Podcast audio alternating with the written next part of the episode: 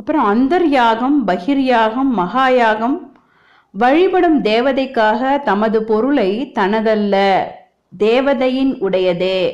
தேவதாயே இதம் நமம அப்படின்னு தியாகம் செய்வது யாகமாகும். அது இருவகை அதாவது அந்தர்யாகம் பகிர்யாகம் அப்படின்னு பேரு.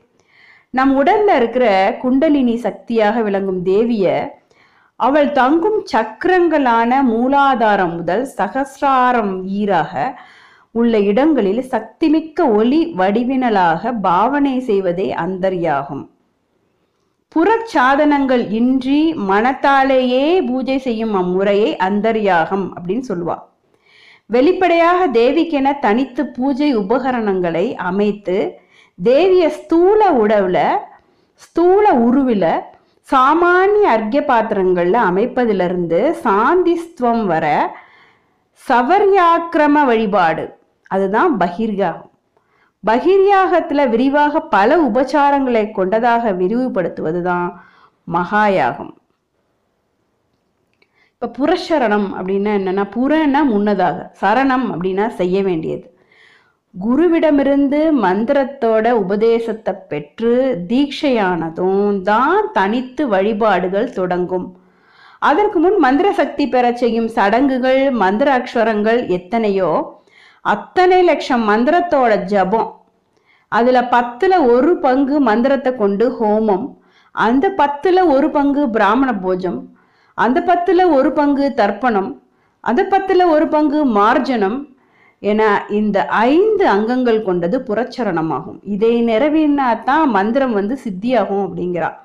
குருவோட அருளாலே தேவதையோட அருளாலே மட்டும்தான் புறச்சரணமின்றி மந்திர சக்தி ஏற்படுறது. இதெல்லாம் வந்து ரொம்ப அதிர்ஷ்டம். அதிர்ஷ்டம் இருக்கிறவாளுக்கு தான் இப்படி நடக்கும். இப்ப த சொல்றாரு தயாநிதியான ஹயக்ரீவரே தாங்கள் கூற மறந்துட்டேலா அல்லது நினைவிருக்கும்னு நான் நினைக்கிறேன் நீங்க சொல்வானேன்னு பேசாம அப்புறம் சொல்லலாம்னு இருந்துட்டேலா அல்லது சகசிரநாமத்தை கேட்கும் தகுதி தான் எங்களுக்கு இல்லையா?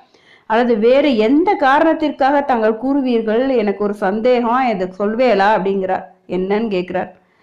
எல்லாம் அறிஞ்ச குருவிற்கு மறதி ஏற்பட இடமே இல்லை. பக்தனோட விஷயத்துல உபேட்சைக்கு இடமே இல்லை. உபேட்சித்தால் குருவோட இயற்கையான அமைய வேண்டிய கருணை அவரிடம் அமையவில்லை அப்படின்னு பேர். அப்படின்னு தான் அர்த்தம். சீடனாக ஏற்ற பின் தகுதியற்றவன் என கருத இடமே கிடையாது.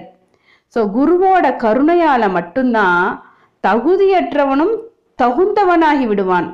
அப்படிங்கிறது தான் வந்து இதோடைய உட்கருத்தா சொல்கிறான் அப்ப சுதர் சொல்றாராம் இப்படி அகஸ்திய முனிவரால கேட்கப்பட்ட ஹயக்ரீவர் மனமகிழ்ந்து அகஸ்தியர்கிட்ட கூப்பிட்டாராம் சொன்னாராம்.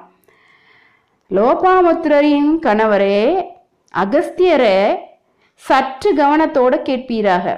சகசிரநாமம் கூறாததன் காரணம் சொல்றேன். ரகசியம் அப்படின்னு நினைச்சு முன்பு நான் கேட்டதாக சொல்லலை வேறு நோக்கம் இல்லை. மறுபடியும் பக்தியோட கேட்குறேன் அதனால சு- கூப்பிடுறேன் அதனால சொல்கிறேன் உங்களுக்குள்ள பக்திக்கு உன்னோட மனைவி லோபாமுத்திரைக்கு தான் தேவி வழிபாட்டில் உள்ள பெருத்த ஈடுபாடு. அப்ப அதுதான் வந்து உறுதுணையா நிற்கும் அப்படிங்கிற கருத்துல லோபாமுத்ராபதி அப்படின்னே அகஸ்தியராவா சொன்னாலாம். லோபாமுத்திரரை அகஸ்தியர் அப்படிங்கிற வந்து தேவ மந்திர முறைகளை கண்டுபிடிச்ச பன்னிருவர்களோட சேர்கிறாங்களாம் யார் யாருன்னா? மனு சந்திரன் குபேரன் மன்மதன் லோபாமுத்திரை அகஸ்தியர் அக்னி சூரியன் இந்திரன் ஸ்கந்தன் சிவன் துர்வாசர். அப்படிங்கிற பன்னிருவரும் பனிரெண்டு ஸ்ரீவித்யைகளை கொடுத்த ஆதி குருக்கள் அப்படின்னு சொல்லப்படுறான்.